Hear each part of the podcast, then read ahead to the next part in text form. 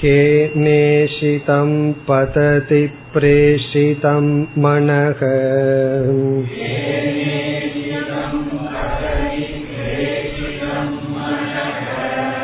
केन प्राणप्रथमः प्रैतियुक्तः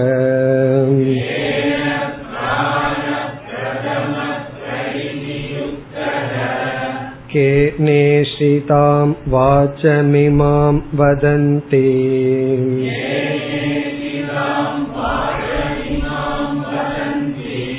चक्षुश्रोत्रं क उदेवो युनक्ति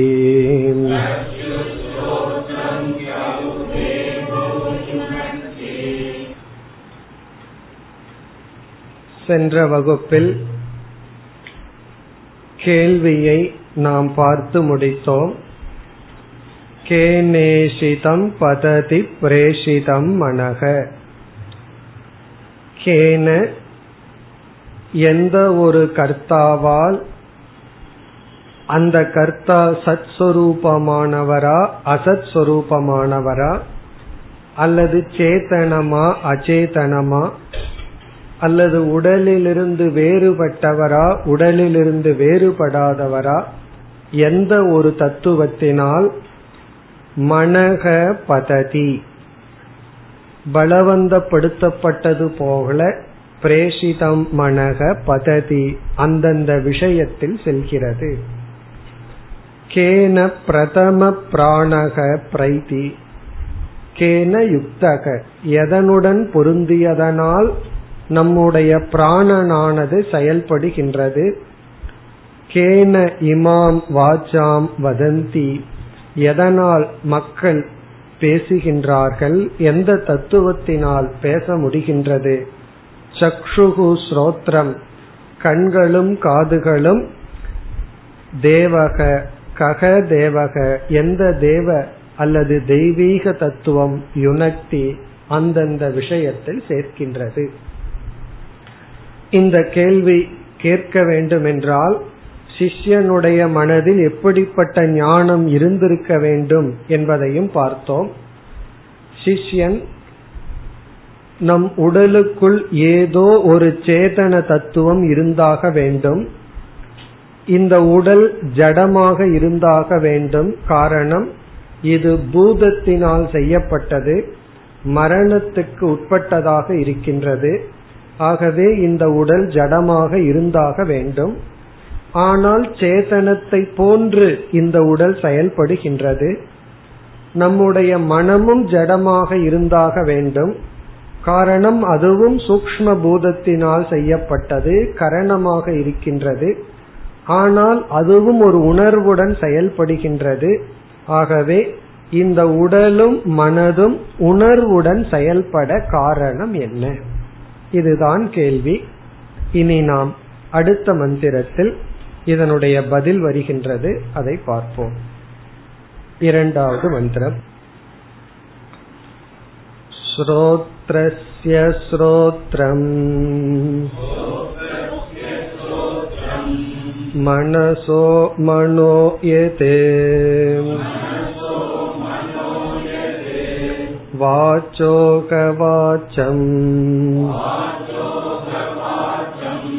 स उप्राणस्य प्राणः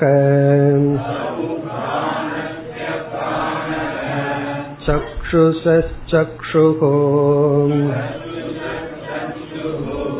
अतिमुच्य धीराः प्रेत्यास्माल्लोकात्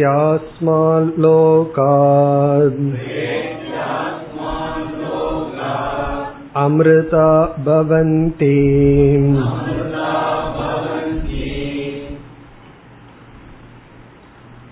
இந்த மந்திரத்தில் கேள்விக்கான பதில் அத்துடன் ஞான பலன் கேட்ட கேள்விக்கு குருவானவர் பதில் சொல்கின்றார் பதில் சொல்லி முடித்ததற்கு பிறகு இந்த பதிலை யார் புரிந்து கொள்கிறார்களோ அந்த ஞானத்தினுடைய பலனையும் கூறுகின்றார்.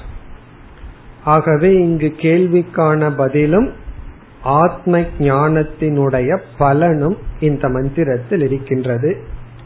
உண்மையில் இந்த இரண்டாவது மந்திரத்துடன் உபனிஷத் முடிவடைகின்றது. கேள்வி கேள்விக்கான பதில் இந்த ஞானத்தினுடைய பலன். பிறகு அடுத்த மந்திரத்திலிருந்து இந்த பதில் விளக்கப்படுகின்றது. காரணம் இந்த பதிலை நாம் படித்தால் நாம் பதிலிலிருந்து புரிந்து கொள்வது மிகவும் கடினம். அவ்விதத்தில் இங்கு பதில் இருக்கின்றது. ஆகவே குருவானவரை என்ன செய்கின்றார்? இந்த பதிலை விளக்குகின்றார். இப்பொழுது முதலில் என்ன பதில் சொல்கின்றார் என்று பார்ப்போம். அப்படி நேரடியாக இதனுடைய மொழிபெயர்ப்பை பார்க்கும் பொழுது நமக்கு ஒன்று விளங்கும். என்ன தெரியுமோ? ஒன்றுமே விளங்கவில்லை என்று. இந்த பதில் இருந்து நமக்கு ஒண்ணுமே புரியல அப்படிங்கிறது புரியும். அதற்கு பிறகு நம்ம விளக்கம் பார்த்தால் புரியும். பிறகு உபனிஷத்தை இந்த பதிலை விளக்குகின்ற இப்ப பதில் என்னன்னு பார்ப்போம். ஸ்ரோத்ரஸ்ய ஸ்ரோத்ரம். நீ கேட்ட அந்த தத்துவமானது எந்த ஒன்றினால் இந்த ஸ்தூல உடலும் சூக்ம உடலும் இயங்குகின்றது. அதுதான் கேள்வி. கேள்வியினுடைய சுருக்கம் கேன எந்த ஒரு தத்துவத்தினால் இந்த ஸ்தூல உடலும் சூக்ம சரீரம் இயங்கி வருகின்றது. அதற்கு பதில் அந்த தத்துவம் ஸ்ரோத்ரஸ்ய ஸ்ரோத்ரம். அது காதுக்கு காதாக இருப்பது. ஸ்ரோத்ரஸ்யன காது. ஸ்ரோத்ரம்னா காது. ஸ்ரோத்ரஸ்யன காதுக்கு அந்த தத்துவம் காதுக்கு காதாக இருப்பது. மனசக மனக எது. எதுனா எது எந்த ஒரு தத்துவம் நீ என்னிடம் கேட்டாயோ அது மனதிற்கு மனதாக இருக்கிறது. மனசக என்றால் மனதிற்கு மனக என்றால் மனமாக இருக்கின்றது. வாச்சோக வாச்சம். வாக் என்றால் வாக்குக்கு சொல்லுக்கு வாக்குக்கு வாச்சம்னா சொல்லாக இருக்கிறது. இங்க வாச்சம்ங்கிறத வாக்குன்னு புரிந்து கொள்ள வேண்டும். வாச்சக வாக். வாக்குக்கு வாக்காக இருக்கின்றது. சக உ பிராணசிய பிராணக. அது பிராணனுக்கு பிராணனாக இருக்கிறது. சக்ஷுசக சக்ஷுகு. அது கண்ணுக்கு கண்ணாக இருக்கிறது. இதுவரைக்கும் பதில். இதற்கு மேல் இருக்கிற பகுதியெல்லாம் இந்த ஞானத்தினுடைய பலன். அதை நம்ம பிறகு பார்ப்போம். அது மிகவும் எளிமையான வாக்கியம் எளிமையான கருத்து. இப்ப சக்ஷுசக சக்ஷுகுங்கிற வரைக்கும் பதில். இப்ப காதுக்கு காதாக மனதிற்கு மனமாக வாக்குக்கு வாக்காக பிராணனுக்கு பிராணனாக கண்ணுக்கு கண்ணாக எது இருக்கிறதோ அதுதான். இதுதான் பதில். இதுல ஏதாவது புரியுதான்னா நம்ம இங்க புரிஞ்சுக்க வேண்டியது புரியல அப்படிங்கிறது தான். ஆகவேதான் இந்த இடத்துல நமக்கு விசாரம் தேவைப்படுகிறது. ஏன் இவ்விதம் பதில் சொல்ல வேண்டும்? குரு வந்து ஏதாவது புதிர் போட்டு விளையாடுறாரா? இல்ல கேட்ட கேள்விக்கு பதில் சொல்றதை விட்டுட்டு இப்படி எல்லாம் ஏன் சொல்லியாக வேண்டும்? இப்படி சொல்வதனுடைய நோக்கம் என்ன? என்ன பதில்? அதை நம்ம இனி இப்பொழுது விசாரம் செய்து புரிந்து கொள்வோம். நம்ம விசாரம் பண்ணா நமக்கு புரிஞ்சிடும். ஏன் குரு இவ்விதம் கூறுகின்றார்? அவருக்கு சாய்ஸ் இல்லை. நிர்பந்தமாக இப்படித்தான் உபதேசித்தாக வேண்டும். அப்பொழுதுதான் நம்ம வந்து புரிந்து கொள்ள முடியும். எளிமையான பதில் என்னவென்றால் இந்த கேள்விக்கு ரொம்ப சிம்பிளா பதில் சொல்லணும். அல்லது பதில் என்னன்னு நம்ம முதல்ல புரிஞ்சுட்டு பிறகு வந்து நம்ம விசாரத்திற்குள்ள போவோம். மிக எளிமையான பதில் இந்த மூன்று ஷரீரத்துக்கும் அப்பாற்பட்ட ஸ்தூல சரீரம் சூக்ம சரீரம் காரண சரீரம் என்று நாம் படித்த மூன்று ஷரீரத்துக்கும் வேறான சேதன தத்துவம் ஆத்மா அதுதான் கேள்விக்கான பதில். மூன்று ஷரீரத்துக்கும் விலட்சணமான ஷரீரத்ரய விலட்சண சைத்தன்ய சொரூபம் ஆத்மா. அதான் பதில். மூன்று உடலுக்கும் வேறாக அறிவு சொரூபமாக ஆத்மாவாக எது இருக்கிறதோ அதுதான் நீ கேட்ட கேள்விக்கான பதில். கேட்ட கேள்வி என்ன? எந்த ஒன்று இந்த உடலை இயக்குகின்றது? எந்த ஒன்றினால் உடல் சேதனத்துவத்தை போல் இயங்கி வருகிறது?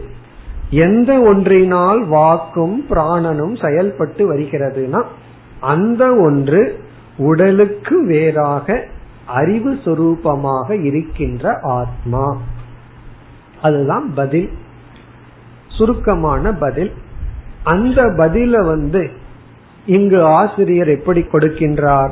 காதுக்கு காதாக அது இருப்பது கண்ணுக்கு கண்ணாக பிராணனுக்கு பிராணனாக என்றெல்லாம் சொல்லி பதில் சொல்லி இருக்கின்றார்.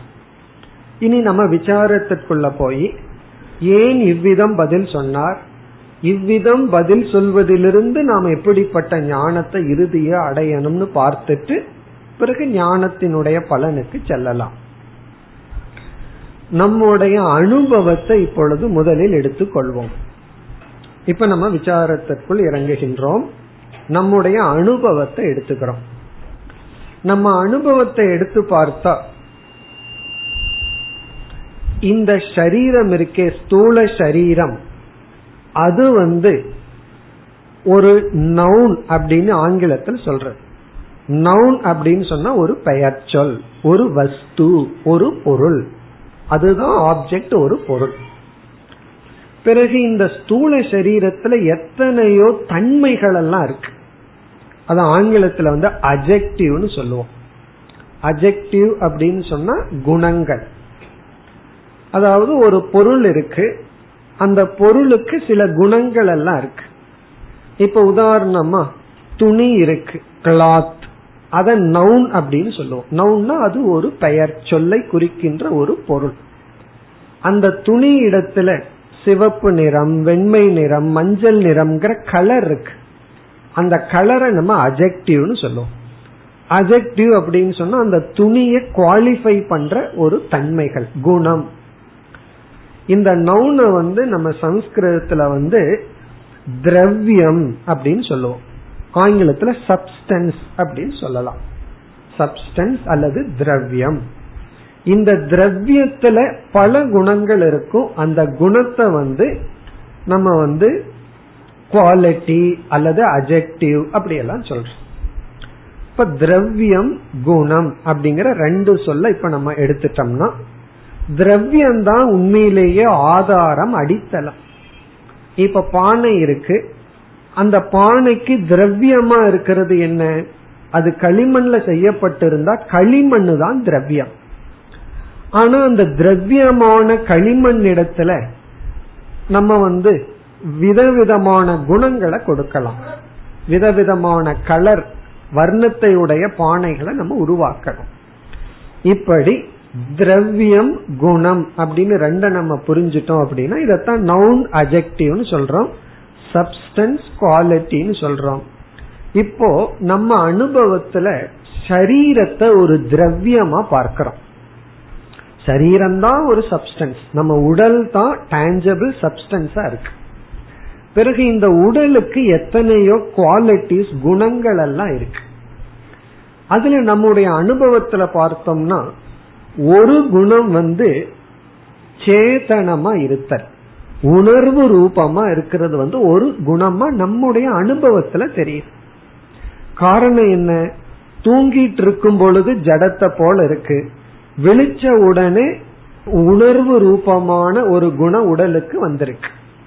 பிறகு டெட் பாடியில பார்த்தோம்னா அந்த குணம் இல்லை. அதே போல ஒரு ஒரு திரவியம் இருக்கு. சில சமயம் அந்த குணம் சேர்ந்து இருக்கலாம் சில சமயம் அந்த குணம் இல்லாம இருக்கலாம். அதனாலதான் குணத்துக்கு லட்சணம் வந்து திரவிய ஆசிரயக குணக. ஒரு திரவியத்தை சார்ந்திருப்பது தான் குணம். ஒரு அஜெக்டிவ்னு சொன்னா அது ஒரு திரவியத்தை சார்ந்திருக்கும். இப்போ ஒரு குதிரை இருக்கு அந்த குதிரை வந்து திரவியம். அந்த குதிரையினுடைய கலர் இருக்கே வர்ணம். அது வந்து குணம்னு சொல்றோம். இப்ப வந்து சிவப்பா இருக்கலாம் கருப்பா இருக்கலாம் வெள்ளையா இருக்கலாம். இந்த சிவப்பு கருப்பு நிறமெல்லாம் ஒரு திரவியத்தை சாராம தனியா நிக்காது. நான் சிவப்ப பார்த்தேன் அப்படின்னா எதனிடத்தில் அப்படின்னு ஒரு கேள்வி வரும்.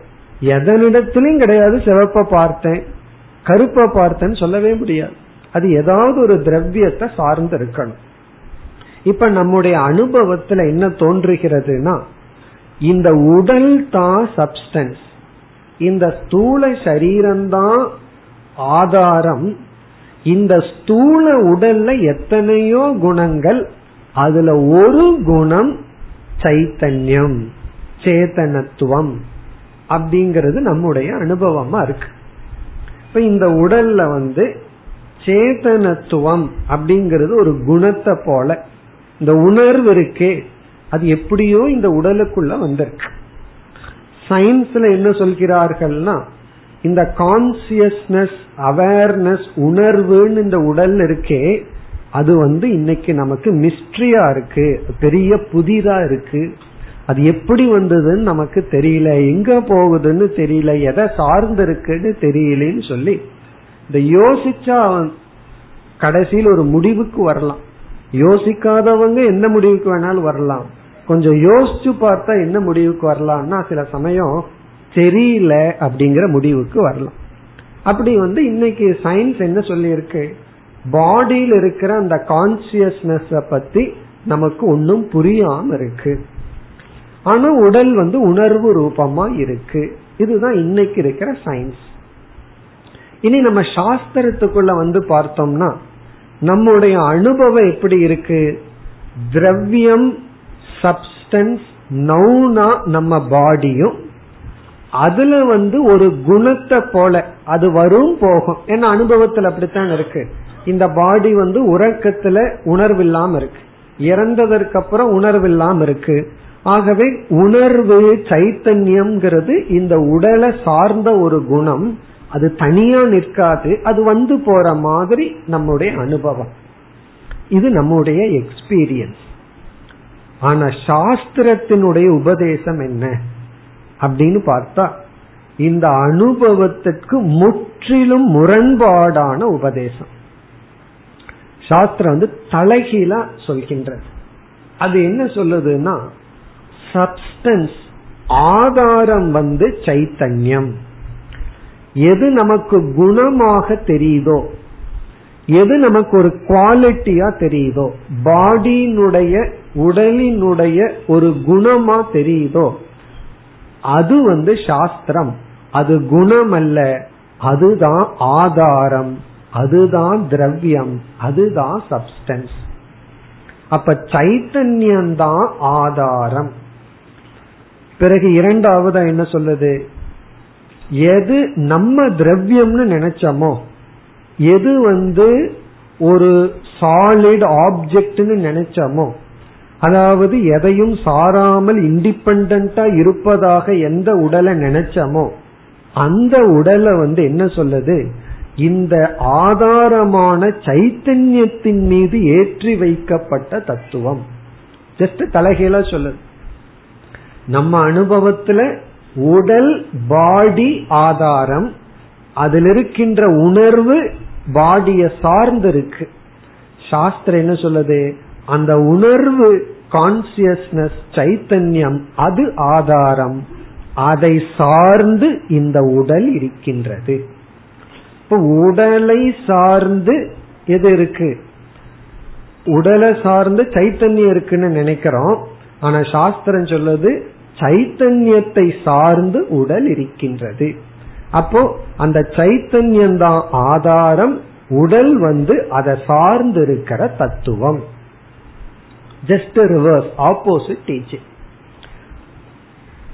இந்த உபதேசத்தை நம்ம கேட்ட உடனே நமக்கு அது விளங்காம இருக்கு. ஏன்னா நம்முடைய அனுபவத்திற்கு முற்றிலும் முரண்பாடா இருக்கு. நம்முடைய எக்ஸ்பீரியன்ஸுக்கே இல்லாத ஒன்ன சொன்னா பரவாயில்ல. அது இருக்கட்டும்னு ஏத்துக்குவோம். ஆனா நம்முடைய அனுபவத்துக்கு இது ஜஸ்ட் ஆப்போசிட் முரண்பாடா இந்த உபதேசம் இருக்கு. இப்ப இதை நம்ம புரிஞ்சிட்டோம் அப்படின்னா நம்முடைய அனுபவம் என்ன? சாஸ்திரம் வந்து எந்த ஒரு அறிவை உபதேசிக்கின்றது அப்படிங்கறத தெளிவா புரிஞ்சிட்டோம்னா இனி நம்ம அடுத்த ஸ்டெப்புக்கு போவோம். இப்ப இந்த ஞானத்தை குரு நமக்கு உபதேசிக்கணும். உபனிஷத் நமக்கு உபதேசிக்கணும். எந்த ஞானத்தை? இந்த உடல் ஆதாரம் அல்ல. இந்த உடல் ஒரு குணத்தை போல ஆதாரம் வந்து சேத்தன தத்துவம் சைத்தன்யம். இதத்தான் உபதேசிக்கணும். சரி இதை எப்படி சாஸ்திரம் நமக்கு உபதேசிக்கின்றது? எப்படி நமக்கு உபதேசிக்க வேண்டும் அப்படிங்கிற இடம் வரும் பொழுது உபதேசம் வந்து ஒரு ஸ்டெப்ல அமையலாம் அல்லது இரண்டு ஸ்டெப்ல அமையலாம். டீச்சிங் வந்து சில சமயம் சிங்கிள் ஸ்டெப் ஒரே ஸ்டெப் உபதேசம் சில சமயம் ரெண்டு ஸ்டெப் தேவைப்படும். சில சமயம் டாக்டர் சொல்லுவாங்க இந்த ஒரு டோஸ் போதும் உனக்கு அப்படிம்பார்கள். ஒரே டோஸ் உடனே குளோஸ்னு சொல்லுவார்கள். அது ஆள் குளோஸோ அல்லது அந்த டிசீஸ் க்ளோஸோ சில சமயம் ரெண்டு டோஸ் எடுக்கணும்னு சொல்லுவார்கள். அப்படி இங்க சாஸ்திரம் வந்து ரெண்டு ஸ்டெப்ல சில சமயத்துல உபதேசிக்க வேண்டித்தது வரும். சில சமயம் ஒரே ஸ்டெப்ல உபதேசிக்க வேண்டியது வரும். எந்த சூழ்நிலையில ஒரு ஸ்டெப் எந்த சூழ்நிலையில ரெண்டு ஸ்டெப்னு இப்ப பார்ப்போம். இதெல்லாம் எதுக்கு பாக்கிறோம்னா குரு சோத்ரசிய ஸ்ரோத்திரம்னு சொல்லிட்டார். ஏன் அப்படி சொன்னார்? அதுக்காகத்தான் இந்த விசாரத்துக்குள்ள போயிருக்கோம். இப்ப நம்ம வந்து ஒரு வஸ்துவை முழுமையாகவே அறியவில்லை. ஒரு பொருளை பற்றி டோட்டல் இக்னரன்ஸ் முழுமையா அது நமக்கு தெரியல.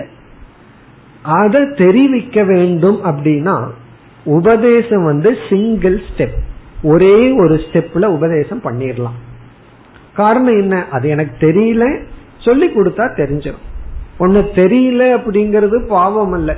இக்னோரன்ஸ் அதோட பிறந்திருக்கும். யாராவது அதை சொல்லி கொடுத்தா தெரிஞ்சுக்கிறோம் அவ்வளவுதான். ஆகவே ஒரு பொருளை பற்றி முழுமையான அறியாம இருந்தா அந்த பொருளை பற்றி நமக்கு ஒன்றுமே தெரியவில்லை. அதை பத்தி நம்ம எந்த ஜட்ஜ்மெண்ட்டும் போடல எந்த கன்க்ளூஷனும் போடல. அத புரிஞ்சுக்கிறது சிங்கிள் ஸ்டெப் ஆனால் இரண்டாவதுக்கு வர்றோம். ஒரு பொருள் இருக்கு.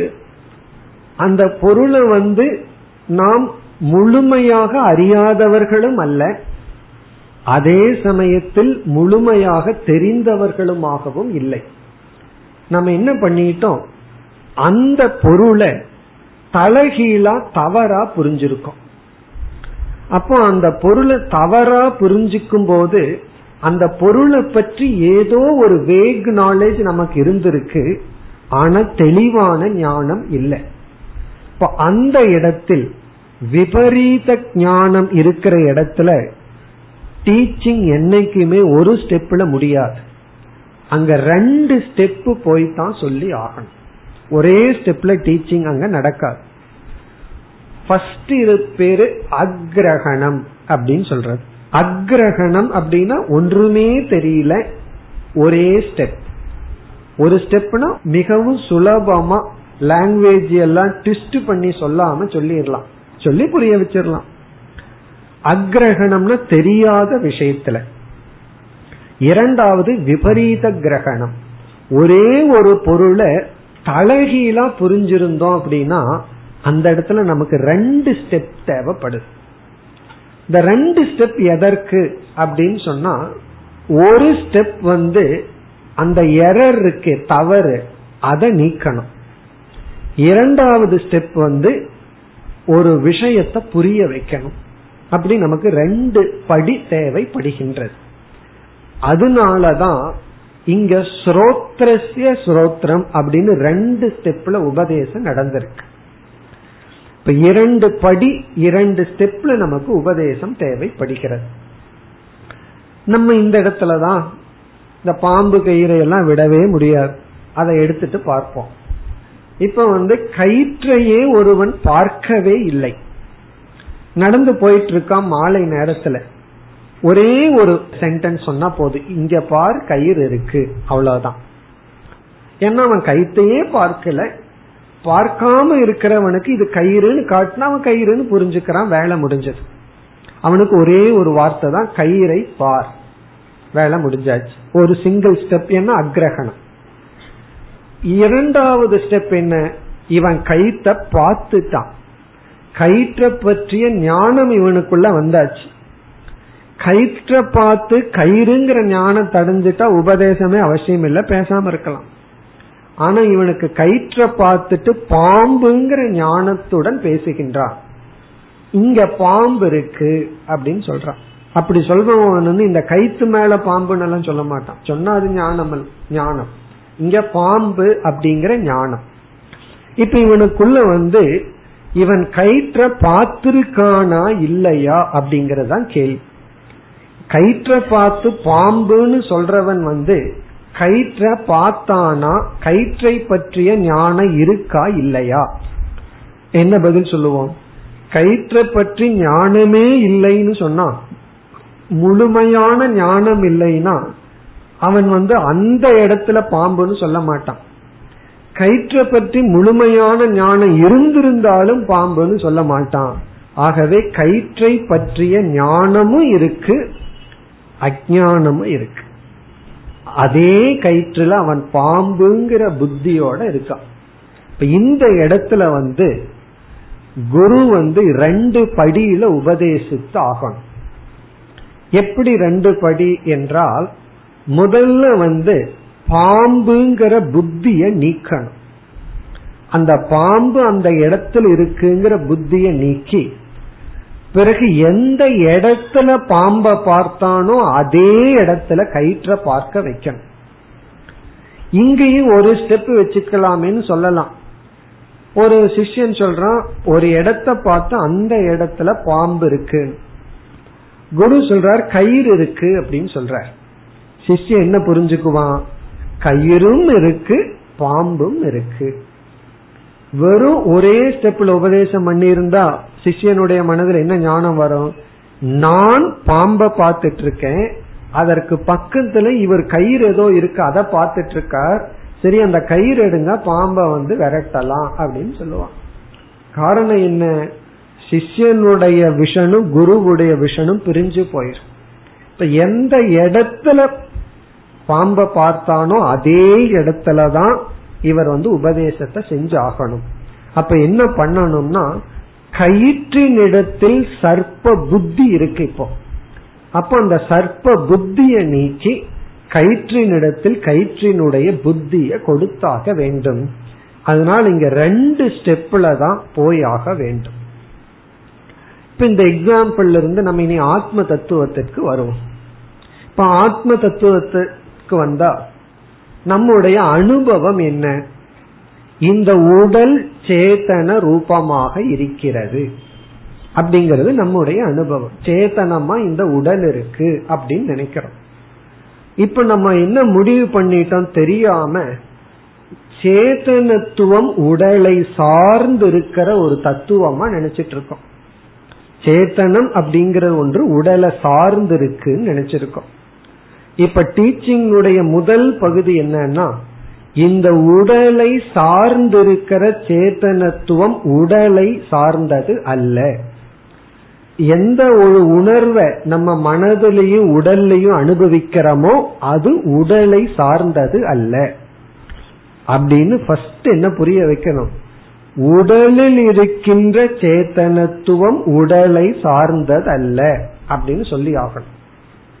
இது ஃபர்ஸ்ட் ஸ்டெப் பிறகு இரண்டாவது அது ஒரு சப்ஸ்டன்ஸ் அது ஒரு திரவியம் அது ஒரு பொருளான வஸ்துவான ஆத்மா அல்லது அதுவே ஒரு வஸ்து என்று புரிய வைக்கணும். இப்ப எது வந்து குணமா தெரியுதோ அது குணம் அல்ல அப்படின்னு சொல்லி உடல் இருக்கிற சேத்தனத்துவத்தை எடுத்து ஆத்மாவிடத்துல கொடுக்கணும். இப்ப இந்த இடத்துல என்ன நடந்திருக்கு அப்படின்னா அதத்தான் சாஸ்திரம் அத்தியாசம் அப்படின்னு சொல்லுது. அத்தியாசம் அப்படின்னா ஒன்றில் ஒன்றை ஏற்றி வைத்தல். இப்ப என்ன அத்தியாசம் நடந்திருக்கு? இப்ப ஆத்மா அப்படின்னு ஒரு தத்துவம் இருக்கு. கயிற்றை போல. அனாத்மா அப்படின்னு ஒரு உடல் இருக்கு. இப்ப இங்க ரெண்டு தத்துவம் இருக்கு. ஆத்மா அனாத்மா. ஆத்மாவினுடைய சொரூபம் சேதனம் அனாத்மாவினுடைய சொரூபம் ஜடம். இதுதான் இந்த ரெண்டு தத்துவத்தினுடைய தன்மைகள். ஆத்மாவினுடைய தன்மை அறிவு சொரூபம். இங்க சொரூபம்ங்கிற வார்த்தை முக்கியம் அறிவுங்கிற குணம் அல்ல அறிவுங்கிற அஜெக்டிவ் அல்ல அறிவுங்கிறதே சொரூபம் நேச்சர் அனாத்மாவினுடைய சொரூபம் ஜடம். இதுதான் இதனுடைய தன்மை. ஆனா நம்ம என்ன பண்ணிட்டோம்? ஆத்மாவினுடைய சேத்தனத்துவத்தை அனாத்மாவான சரீரத்துல ஏற்றி வச்சிட்டோம். ஆத்மாவினுடைய அறிவு சொரூபத்தை உணர்வு சொரூபத்தை ஜடமான உடல்ல ஏற்றி வச்சு உடல் சேதனம் அப்படின்னு சொல்றோம். அப்ப என்ன அத்தியாசம் பண்ணிட்டோம்? என்ன தப்பு பண்ணி இருக்கோம் நம்ம? கயிற்றினுடைய தன்மையை பாம்பிடம் ஏற்றி வச்சிருக்கோம். பாம்புன்னு ஒன்ன ஏற்றி வச்சு அந்த கயிற்றின் தன்மையை அதற்கு கொடுத்திருக்கோம். அங்க அஞ்சடியில கயிறு இருந்ததுன்னா நம்ம பாக்கிற பாம்பு அஞ்சடியா தான் இருக்கும். கயிற்றினுடைய தன்மையெல்லாம் பாம்பினுடைய தன்மையா நம்ம பார்த்துட்டோம். இப்ப முதல் தவறு என்ன பண்ணியிருக்கோம்? உணர்வு ஆத்மாவை சார்ந்தது அதை அனாத்மாவான உடலுக்கு கொடுத்து உடல் உணர்வு சொரூபம் உணர்வு மயமானது அப்படின்னு எல்லாம் சொல்றோம். பிறகு உடலினுடைய சில தர்மம் எல்லாம் இருக்கு. அதை நம்ம வந்து ஆத்மாவில ஏற்றி வச்சிட்டோம். எப்படின்னா உடலினுடைய தர்மம் வந்து ஒரு இடத்துல இருப்பது ஒரு காலத்துக்கு தான் அது இருக்கும் பிறகு மரணத்தை அடையும் பிறகு உடல் மாறிக்கொண்டே இருக்கும். இதெல்லாம் உடலினுடைய தர்மம். பிறந்ததிலிருந்து இந்த உடல் மாறிக்கொண்டே இருக்கு.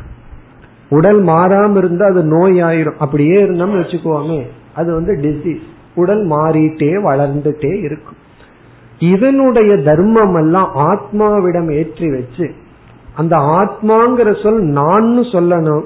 நான் மாறுகின்றேன் நான் அழிகின்றேன் அப்படின்னு சொல்லி உடலினுடைய தர்மம் ஆத்மாவுக்கு போயாச்சு ஆத்மாவினுடைய தர்மம் உடலுக்கு போயாச்சு.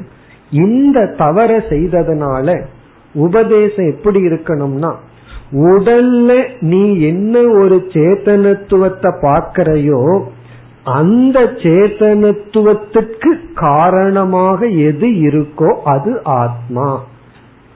இப்படி சொல்லும் போது நமக்கு என்ன ஞானம் கிடைக்கும்? இந்த உடல் சேதனமாக செயல்பட எது காரணமோ அதுதான் சொல்லிட்டா இந்த உடல் இருக்கிற சேதனத்துவம் நீக்கப்பட்டு ஆத்மாவிடம் வந்து விடுகிறது. இப்ப நம்ம இங்க செஞ்ச உபதேசத்தை பார்த்தோம்னா ஸ்ரோத்ரம் அப்படின்னு ஒரு இந்திரியம் காது அப்படின்னு ஒரு இந்திரியம் நமக்கு இருக்கு. அந்த இந்திரியம் வந்து உணர்வு மயமா இருக்கிறதுனாலதான் நம்மால கேட்க முடியுது. அந்த இந்திரியத்துக்கு பின்னாடி ஒரு சேதனத்துவம் இல்லை என்றால் நம்மால கேட்க முடியாது. அதே போல கண் அப்படிங்கிற ஒரு இந்திரியம். அதை நம்ம பார்த்து உணர்வதற்கு காரணம் கண்ணுங்கிற இந்திரியத்துக்கு பின்னாடி ஒரு சென்சியஸ்னஸ் கான்சியஸ்னஸ் சேதன தத்துவம் இருக்கு. இப்ப இங்க உபதேசம் எப்படின்னா எந்த ஒன்று ஸ்ரோத்திரமாக இருந்து கொண்டிருக்கின்றதோ அதாவது காதாக காதுன்னு சொன்னா கேட்கும் சக்தி உணர்வு மயமான கேட்கும் சக்தி எந்த ஒன்று இருக்கோ அந்த காதுக்கு காதுங்கிற தன்மை எதனால் வந்ததோ அதுதான் ஆத்மா. இப்ப காதுக்கு காதுங்கிற ஸ்டேட்டஸ் எதனால வந்ததோ அது ஆத்மா அப்படின்னா அந்த ஆத்மாங்கிறது ஒண்ணு இல்லை என்றால் காது காதாக இருக்காது. கண் கண்ணாக இருக்காது. மனம் மனமாக செயல்படாது. இப்ப மனமோ காதோ கண்ணோ அதது ஆக இருக்க வேண்டும் என்றால் எந்த ஒரு சேதனம் இருப்பதனால் அது அப்படி இருக்கின்றதோ. அதுதான் நீ கேட்ட தத்துவம். இப்படி சொல்றதுல இருந்து நமக்கு என்ன கிடைக்குதுன்னா காதினிடத்துல இருக்கிற உணர்வு தத்துவம் காதை சார்ந்தது அல்ல கண்ணிடத்துல இருக்கிற ஒரு உணர்வு தத்துவம் கண்ணை சார்ந்தது அல்ல. மனதினிடத்தில் இருக்கிற உணர்வு தத்துவம் மனதை சார்ந்தது அல்ல. காரணம் என்ன? அந்த உணர்வுக்கு எது உணர்வாக காரணமாக ஆதாரமாக இருக்கிறதோ அப்படின்னா அந்த உணர்வை எடுத்து ஆத்மாவிடம் போட்டுட்டு அனாத்மாவை ஜடம் என்றும் ஆத்மாவை சேதனம்னு நாம புரிந்து கொள்ள முடியும். அப்ப நாம எப்படி இறுதியா புரிஞ்சுக்கணும்? நம்முடைய அனுபவம் ஒன்றாக இருந்தாலும் அறிவில முற்றிலும் முரண்பாடா புரிஞ்சுக்கணும். பொதுவா நம்ம என்ன சொல்லுவோம்? எப்படி அனுபவிக்கிறோமோ அப்படி புரிஞ்சுக்கிறது தான் அறிவுன்னு சொல்லுவோம். அனுபவிக்கிறது ஒண்ணு புரிஞ்சுக்கிறது ஒண்ணு அப்படின்னா அது தப்புன்னு சொல்லுவோம். ஆனா இந்த இடத்துல முற்றிலும் வேறு. அனுபவத்தை முற்றிலும் வேறா புரிஞ்சுக்கிறோம். அதுக்கு பல உதாரணங்கள் நம்ம சொல்லலாம். மேல நம்ம பாக்கிறோம் ஆகாசம் நீளமா இருக்கு. நம்முடைய அனுபவம் வந்து கண்ணை நல்லா விரிச்சு பாக்கிறோம் நீல ஆகாசம். ஆனா நம்முடைய அறிவு வந்து அங்க நீல வர்ணம் கிடையாது. முற்றிலும் தலைகீழா புரிஞ்சுட்டா தான் ஞானம். பூமி வந்து அனுபவத்துக்கு தட்டையா இருக்கு. ஆனா அறிவுக்கு வந்து அது உருண்டையா இருக்கு தட்டையா இல்லை. இப்படி வந்து எத்தனையோ அனுபவங்கள் இருக்கு. அதை நம்ம விபரீதமா புரிஞ்சுட்டா தான் ஞானம்னு ஒத்துக்கிறோம். அதை அப்படியே புரிஞ்சுட்டா அஜானம் அப்படின்னு சொல்றோம். அதே பிரின்சிபல் தான் இங்கேயும். நம்ம அனுபவத்துக்கு உடல் சேதனமா தெரிந்தாலும் நாம அறிவுல என்ன புரிஞ்சுக்கணும்? உடல்ல அனாத்மாவிடம் இருக்கிற சேத்தனத்தை எடுத்து ஆத்மாவிடம் கொடுக்க வேண்டும். நம்ம உடலை பத்தி எந்த ஜட்ஜ்மெண்ட்டும் போடலன்னு வச்சுக்கோமே. ஒரே ஸ்டெப்ல உபதேசம் பண்ணி இருந்தா போதும். ஆனா இந்த உடலுக்கு ஏற்கனவே சேதன தத்துவம் அப்படிங்கிற ஒரு எண்ணத்துடன் அந்த சேதனத்தை கொடுத்திருக்கோம் அது பிறப்பிலேயே வந்த அஜானத்தினாலும் அத்தியாசத்தினாலும் ஆகவே இங்க ரெண்டு படியில உபதேசிக்க வேண்டியது இருக்கு. இப்ப நம்ம வந்து ஸ்ரோத்ரஸ்ய ஸ்ரோத்ரம்ங்கிற சொல்லுக்கு பொருள் பார்க்கிறோம். விளக்கம் பார்த்துட்டோம்னா ஸ்ரோத்ரஸ்ய அப்படிங்கிற சொல்லுக்கு என்ன பொருள் என்றால் எந்த ஒன்று உணர்வு ரூபமாக காது இந்திரியமாக விளங்கிக் கொண்டு இருக்கின்றதோ ஸ்ரோத்ரஸ்யனா உணர்வு ரூபமாக காது இந்திரியமாக கேட்கும் சக்தியாக எந்த ஒன்று விளங்கிக் கொண்டிருக்கின்றதோ ஸ்ரோத்ரம் என்றால் அந்த உணர்வுக்கு காரணமாக இருப்பது. காதுக்கு காது என்ற தன்மையை கொடுப்பது ஆத்மா. கண்ணுக்கு கண் என்ற தன்மையை கொடுப்பது ஆத்மா. இப்ப எந்த ஒன்று காதுக்கு கேட்கும் சக்தியாக உணர்வு ரூபமாக விளங்கி கொண்டிருக்கின்றதோ? ஸ்ரோத்ரம். இரண்டாவது ஸ்ரோத்ரம் என்றால் அந்த உணர்வுக்கு அதிஷ்டானமாக இருக்கின்ற உணர்வு. இப்ப முதல் ஸ்ரோத்ரஸ்யங்கிறதுல இருக்கிற உணர்வு வந்து ஆபாச சைத்தன்யம். இப்ப முதல் ஸ்ரோத்ரஸ்ய அப்படின்னா ஆபாச சைத்தன்யம். இரண்டாவது ஸ்ரோத்ரம்னா சுரூப சைத்தன்யம். இப்ப ஆபாச சைத்தன்யத்துக்கு காரணமாக இருப்பது சொரூப சைத்தன்யம். இப்ப கண்ணாடி இருக்கு. சூரியனுடைய பிரதிபிம்பம் கண்ணாடியில தெரிந்து கொண்டு இருக்கு. இப்ப அந்த கண்ணாடிக்குள்ள இருக்கிற சூரியனுக்கு சூரியன். இந்த கண்ணாடியில் இருக்கிற அந்த சூரியனை நான் வந்து எப்படி உபதேசிக்கலாம். சூரியனுக்கு சூரியன். முதல் சூரியனுக்கு அப்படின்னு என்ன அர்த்தம்? கண்ணாடிக்குள்ள எந்த ஒரு பிரதிபிம்பமான சூரியன் தெரிகிறதோ அப்படி தெரிவதற்கு எது ஆதாரமோ அதுதான். அப்ப சூரியனுக்கு சூரியனாக இருப்பது என்னன்னா மேல இருக்கிற சூரியன். அதே போல காதுக்கு காது என்றால் கேட்கும் சக்தியிடம் எந்த ஒரு சேதனத்தை போன்ற அனுபவம் இருக்கோ அதற்கு ஆதாரமாக இருக்கின்ற முக்கிய சைத்தன்யம் ஆத்மா. இப்படி சொல்றதிலிருந்து நமக்கு என்ன ஞானம் கிடைக்குதுன்னா ரெண்டு ஞானம் கிடைக்குது. ஒன்று ஏற்கனவே எந்த இடத்துல சேத்தனத்துவம் இருக்குன்னு நினைச்சிட்டு இருந்தோமோ அதை டிஸ்மிஸ் பண்றோம். காதிடம் இருக்கின்ற சேத்தனத்துவத்தை நீக்கிறோம். அனாத்மாவிடம் இருக்கின்ற உணர்வை நீக்குகின்றோம். அது முதல் ஞானம். இரண்டாவது உணர்வு மயமா இருக்கிறது ஒரே ஒரு தத்துவம் அது ஆத்மா. இந்த சரீரத்துக்கு உணர்வில்லை அது ஜடம். இப்ப சரீரம் இந்திரியங்கள் எல்லாம் ஜடம்னு சொல்லி அதனிடத்தில் இருக்கிற சேதனத்தை எடுத்து நம்ம ஆத்மாவிடம் போடுகின்றோம். இனி நம்ம இந்த உபதேசத்துல எப்படிப்பட்ட ஞானத்தை நம்ம அடையிறோம் அப்படின்னு பார்க்கலாம். இந்த ஸ்ரோத்ரஸ்ய ஸ்ரோத்ரம் அப்படிங்கறதுல இருந்து நமக்கு கிடைக்கிற ஞானம் வந்து இந்த சைத்தன்யம் வந்து ஸ்ரோத்திரத்துக்கே ஸ்ரோத்திரமா இருப்பதனால் காதுக்கு காதுங்கிற தன்மையை கொடுக்கறதுனால இதனுடைய முதல் சொரூபம் கரணங்களிலிருந்து வேறாக இருக்க வேண்டும் இருக்கின்றது. அப்ப இந்த ஆத்மாவினுடைய முதல் சொரூபம் கரணேபியக பின்னம். கரணங்களிலிருந்து வேறாக இருக்கின்றது. அதாவது காது கண் போன்ற கரணங்களுக்கு வேறாக இருக்கின்றது. காரணம் என்ன? கரணத்துக்கே கரணமா இருக்கிறதுனால இது கரணத்திலிருந்து வேறாக இருக்கிறது. காதுக்கே காதாக இருக்கிறதுனால இது காதிலிருந்து வேறாக இருக்கின்றது. இனி இரண்டாவது ஞானம் வேற இருக்கு அப்படின்னு சொன்னா நமக்கு என்ன தோன்றும்? அது ஒரு இடத்துல இருக்கு இது ஒரு இடத்துல இருக்குன்னு தோணும். ஆத்மா எங்கோ இருக்கு காதுங்கிற தத்துவம் எங்கோ இருக்குன்னு தோன்றும். அது அல்ல. காரணம் என்ன?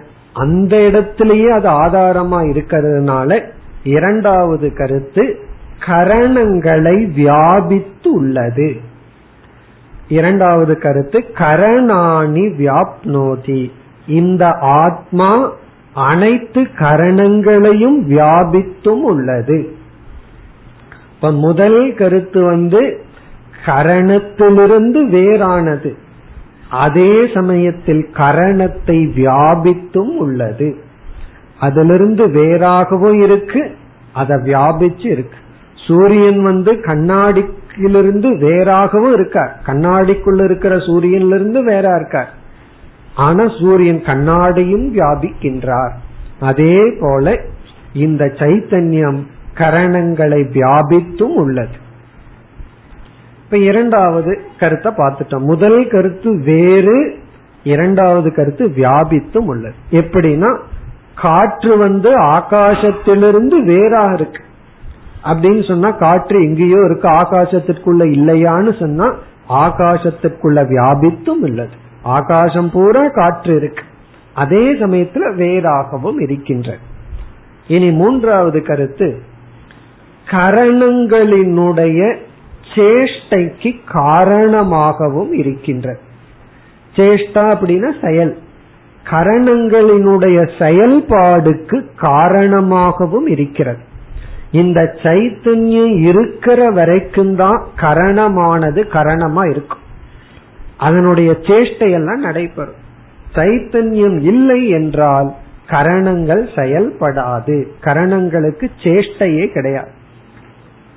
நமக்கு கிடைக்கிற மூன்றாவது கருத்து வந்து கரணத்தினுடைய செயலுக்கு காரணம்.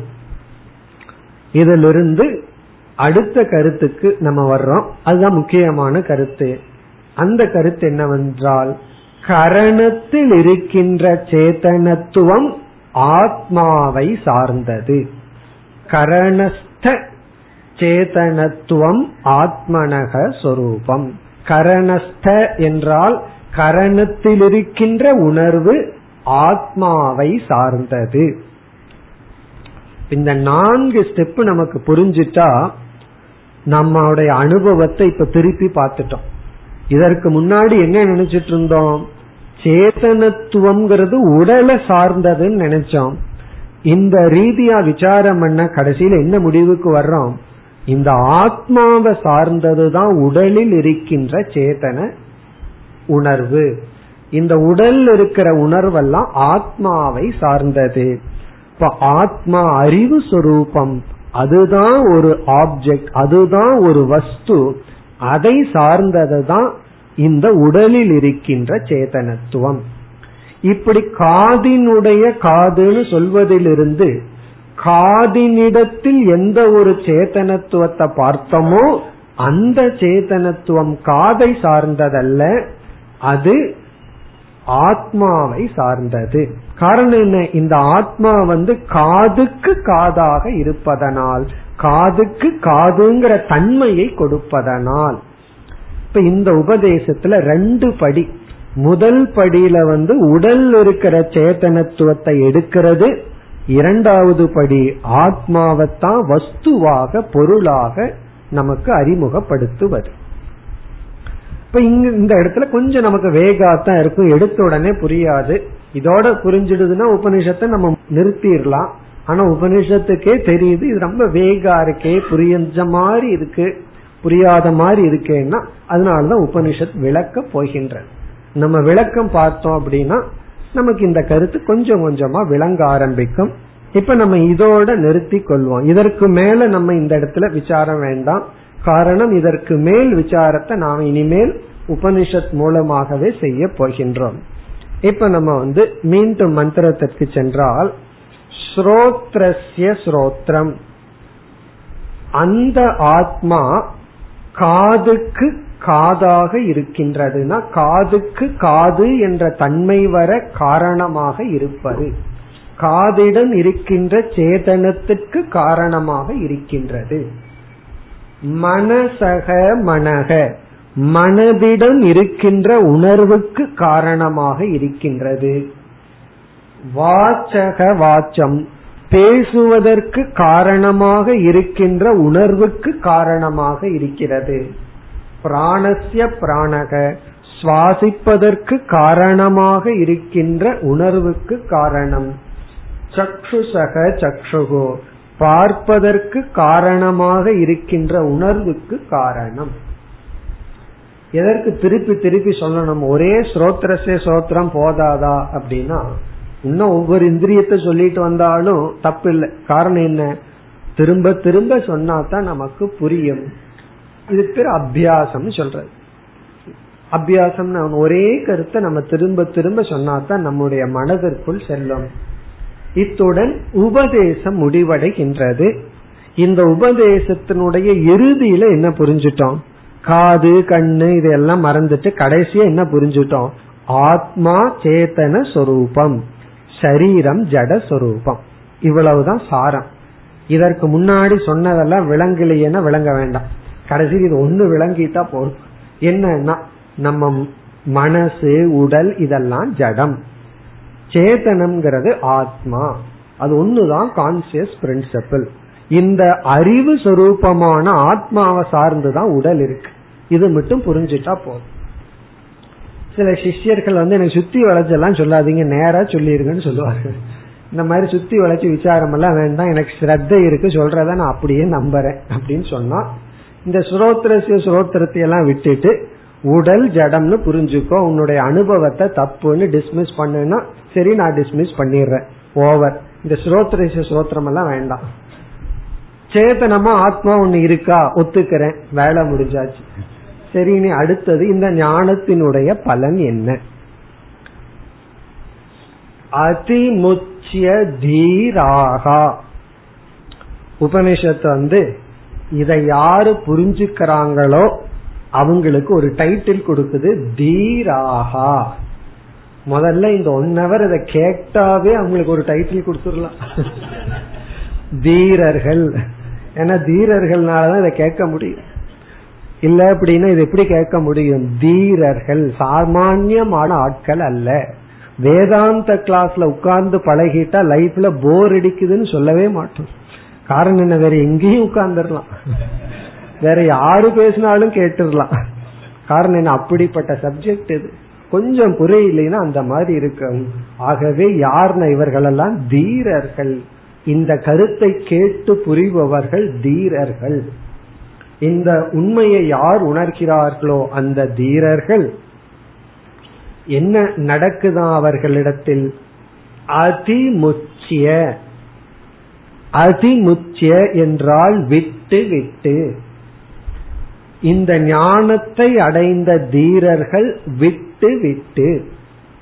எதை விடுகிறார்கள் என்றால் ஷரீரே அகம் மம பாவக. ஷரீரத்தில் நான் எனது என்ற புத்தியை அதிமுச்சியன விட்டு எதை விடுகிறார்கள்? இந்த உடலில் நான் என்ற புத்தியையும் எனது என்ற புத்தியையும் விட்டு விட்டு. என்ன இந்த உடலை சில சமயம் நான் சொல்லுவோம். சில சமயம் பிளேட்டை மாத்திடுவா. என்னுடையதுன்னு சொல்லுவோம். நான் நடந்து வந்தேன்னு சொல்லுவோம். அப்படின்னா உடல் நடக்கும் போது நான் நடந்தேன்னு சொல்லுவோம். பிறகு என்னுடைய உடல் சரியில்லை அப்படின்றோம் உடனே. அப்ப என்னுடைய உடல். இப்ப இந்த உடலை வந்து நான் எனதுன்னு சொல்லிட்டு இருக்கோம் அந்த அபிமானத்தை விடுகிறார்கள். ஏன் விட்டார்கள்னா இதுவரைக்கும் அந்த உடல் தான் சப்ஸ்டன்ஸ் ஆதாரம்னு நினைச்சிட்டு இருந்தார்கள் ஏன்னா இந்த உடல் தான் ஆதாரம். இந்த உடலை சார்ந்துதான் உணர்வுகள் எல்லாம் இருந்ததுன்னு நினைத்து கொண்டு இருந்தவர்களுக்கு இப்ப விபரீதமான ஞானம் வந்துடுது. விபரீதமான ஞானம் விபரீதமாச்சுன்னா சரியான ஞானம் அர்த்தம். என்ன ஞானம் வந்துடுதுன்னா இந்த உடல் ஜடமானது அது வந்து போகும். நான் சேத்தனமானவன் தான் நிலையானவன். ஆகவே இந்த உடல்ல நான்கிற புத்திய வைக்க கூடாது எனதுங்கிற புத்திய வைக்க கூடாது காரணம் என்ன? அது நான் அல்ல. அது வந்து போகும். நான் வந்து அறிவு சொரூபமானவன். யாராவது நான் ஜட சுரூபம்னு சொல்வார்களா? அப்படி சொல்லும் பொழுதே அவர்கள் ஜடம் இல்லைன்னு தெரியும். ஜடமா இருந்தா சொல்லவே மாட்டார் புத்தி வேணா கொஞ்சம் ஜடமா இருக்குன்னு சொல்லலாம். அப்படி கொஞ்சம் வேலை செய்ய மாட்டேங்குதுன்னு சொல்லலாம். ஆனா நான் ஜடம்னு யாரும் சொல்ல முடியாது. ஆகவே நான் கண்டிப்பா அறிவு சொரூபமா தான் இருக்கணும். அந்த அறிவு சொரூபமான நான் உடல்னு நினைச்சிட்டு இருந்தேன். இப்ப இந்த உடல் நான் அல்ல ஏன்னா உடலுக்கு உணர்வு கிடையாது. என்று உடலில் இருக்கின்ற நான் எனதுங்கிற புத்தியை விட்டு. இது ஞானத்தினுடைய விளைவு. இந்த அறிவு வந்துடுதுன்னா சில விளைவுகள் நடக்கும். அதுக்கு சாய்ஸே கிடையாது. அதனாலதான் சில விஷயத்த சொல்லிடுவோம் நான் இந்த மாதிரி பண்ணேன்னு அவன்கிட்ட சொல்லிடாத அப்படின்னு சொல்லுவோம். சொன்னா கோவிச்சுக்குவான். ஏன்னா அவனுக்கு அறிவு வந்துடுதுன்னா என்ன ரிஜெக்ட் பண்ணிடுவான் அறிவு வந்துட்டா சாய்ஸே கிடையாது வேற வழி இல்லாம அறிவினுடைய பலன் வந்துதான் தீரும். ஆனா அறிவு வந்தால் அதான் பாயிண்ட் எனக்கு அறிவு வந்திருக்கு பலன் வரலையேன்னா அறிவு வரலின்னு அர்த்தம். அறிவு வந்தால் அந்த அறிவு சும்மா இருக்காது. அதனாலதான் சில பேர் அறிவை நமக்கு கொடுக்கறதுக்கு பயந்து கொள்கிறார்கள். காரணம் என்ன? இவன் அறிவு வந்துடுதுன்னு சொன்னா நம்ம விட்டு போயிருவானோ? இவனுக்கு சொல்லக்கூடாது. அப்படின்னு எல்லாம் சொல்வதற்கு காரணம் அறிவுக்கு அவ்வளவு ஒரு பவர் இருக்கு. பவர் ஆஃப் நாலேஜ்னு சொல்றோம். அப்படி இந்த அறிவினுடைய பலன் என்னன்னா உபனிஷத்து அழகா சொல்லுது அதிமுச்சிய விட்டு விடுகின்றார்கள். ஹாட் பொட்டேட்டோன்னு சொல்லுவாங்க. அப்படியே சூடான பொட்டேட்டோ கீழே போடுறது போல இவங்க அப்படியே விட்டு விட்டார்களாம் எதை? இந்த சரீரத்துல நான் எனதுங்கிற புத்திய. இந்த உடல்ல நான் எனதுங்கிற புத்தியை விட்டு விட்டார்கள். இப்படி விட்டவர்கள் சாதாரணமானவர்கள் அல்ல தீரர்கள். தீரர்கள்னாலதான் இந்த அறிவை அடைய முடியும். அப்படி அடைஞ்சு விடுபவர்களும் தீரர்கள்.